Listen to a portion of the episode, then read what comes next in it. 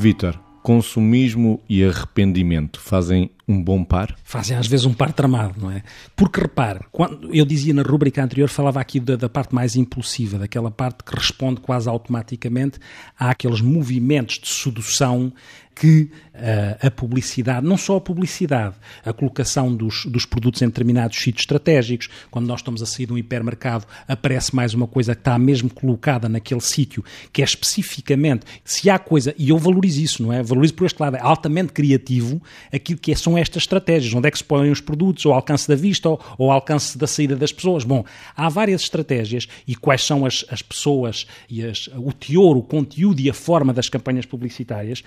Que quando as pessoas sentem que de repente compraram uma coisa que não tinham necessidade e percebem que o fizeram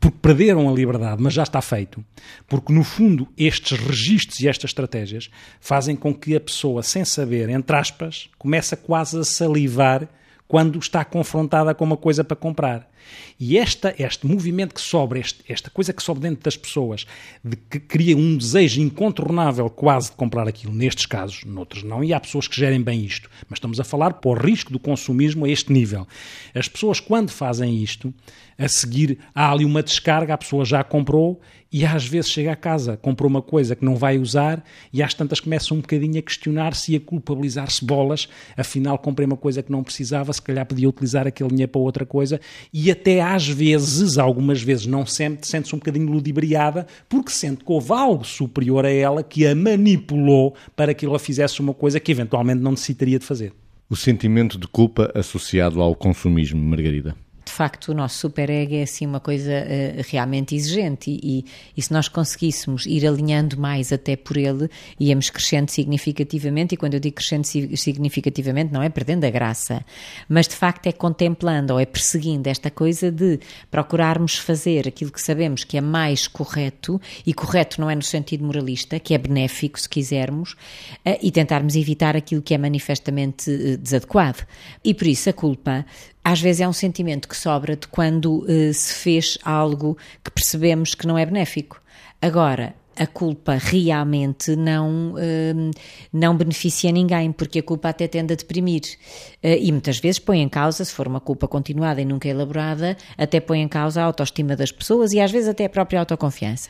Agora, se a pessoa conseguir, com uma primeira culpa, e já, já se calhar aqui alguma vez falámos disto,